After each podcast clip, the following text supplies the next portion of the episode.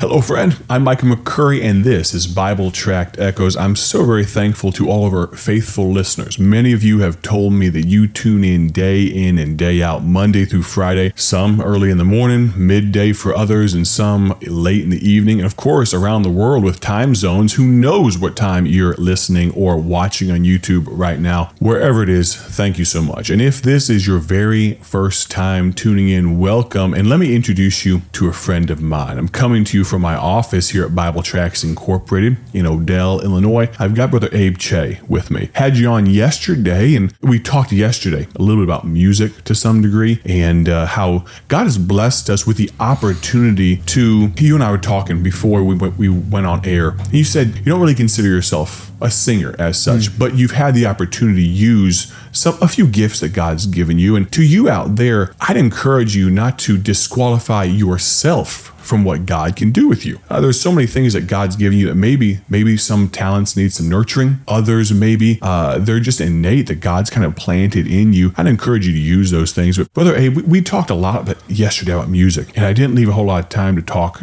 to you, kind of about you, we all have a testimony. Mm-hmm. And we could take the, you know, the, we all say long story short. It's always a long story short because for you, it's 35, almost 36 years of a story. And for me, 31 years of a story. But for folks listening out there, you know, I found there's often people struggling with uh, assurance of their salvation. Mm-hmm. There are folks out there that they realize if they thought back, they don't actually ever have a salvation testimony. They were just told that they got saved. Sure.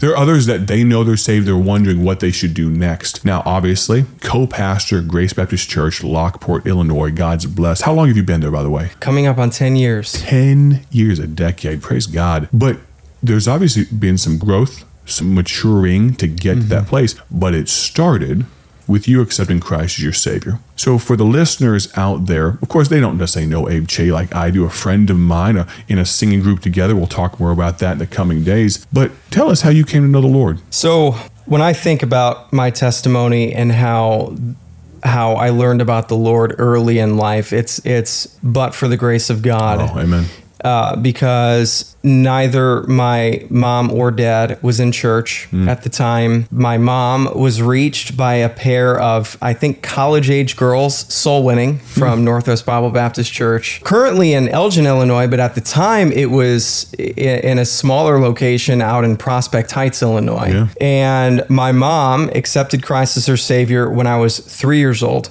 and started taking me to church. Praise and God so I don't have any memories earlier than that. The only thing I remember is being in church and hearing those stories in Sunday school for the first time that now God help us are old hat. Mm-hmm. But at the time when I heard them, you know, so real, so vivid, and, and praise the Lord for some Sunday school teachers that just gave their all every Amen. single Sunday. And I remember starting to feel conviction of the Holy Spirit about my sin and knowing that if I were to die, that I was going to go to hell. And I was four years old. I went to my mom and I said, Mom, I'm on my way to hell. I want to be saved. Mm. And my mom, a brand new Christian, didn't know how to deal with me at that age.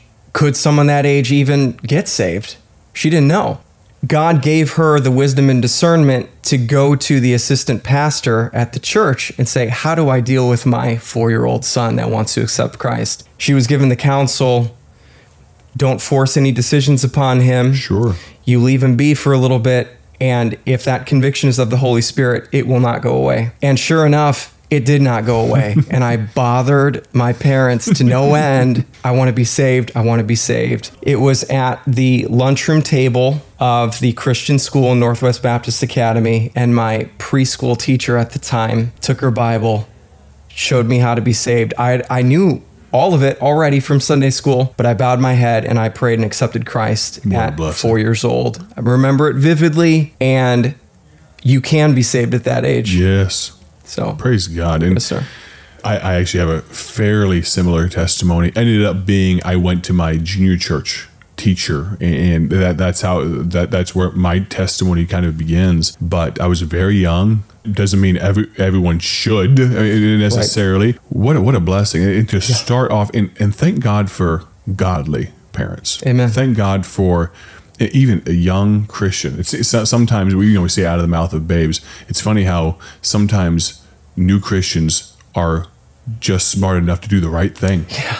That, that that's what they do. Amen to that. And so, for those that are listening out there, as you're talking, like I'm just like jumping on little application points and all that type of stuff. But then take us through beyond that. Grew up in a phenomenal church and Yes, a sir. great man of God and a man that's influenced my life and many, many people's lives. But how did you end up in the pasture? I mean, you you have a lot of when I say intelligence, you, you've worked in a secular field. You have a lot of talents, both photography, with the musical things, design. In these day, this day and age, and modern day, and all that, there's a lot of people throwing a lot of money at those type of things. But you've chosen a, a different vocation. You you've chosen, or I should say, God's chosen. You've sir. followed on that. But ta bring us up if you can.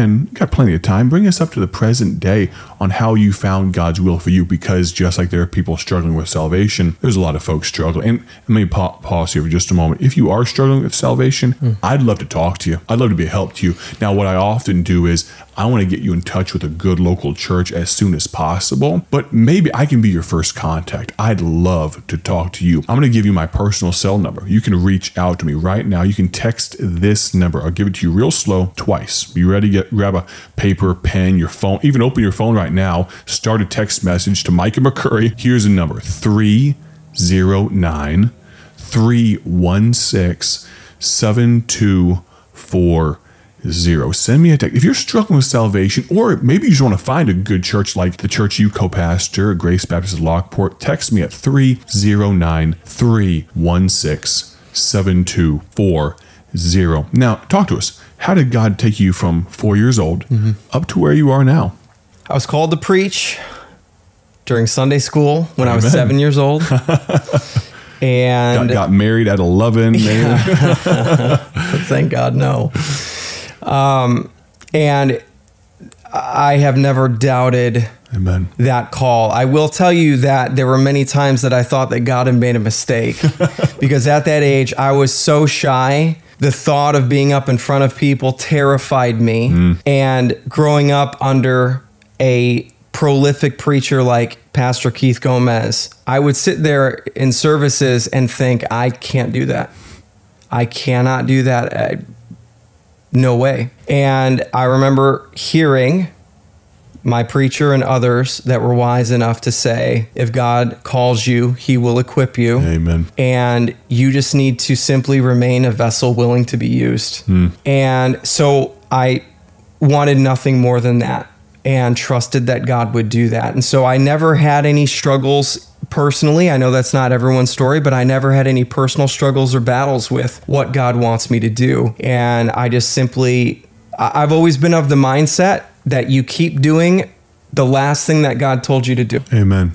Yeah. And I try not to let my personal goals or wishes or impatience get in the way of what God wanted for me. Uh, I went to Bible college, Providence Baptist College. I completed that uh, pastoral theology degree in 2010 and then just stayed at the church there at Northwest and served for a few years there. Uh, taught a Sunday school class and um, then the opportunity opened up when my father-in-law, Pastor Keith Harrison, took the pastorate at Grace Baptist Church in Lockport, uh, where they needed a youth pastor, and he called me and and asked me if I would prayerfully consider it, and I did, and I I wanted to make sure that this was not a move of convenience, Right. and so I did counsel with my pastor and others about that decision, and it was God's will. And the Lord opened that door. And I, I would just encourage any young man that's struggling with trying to find God's will for your life. God is not trying to make it a mystery,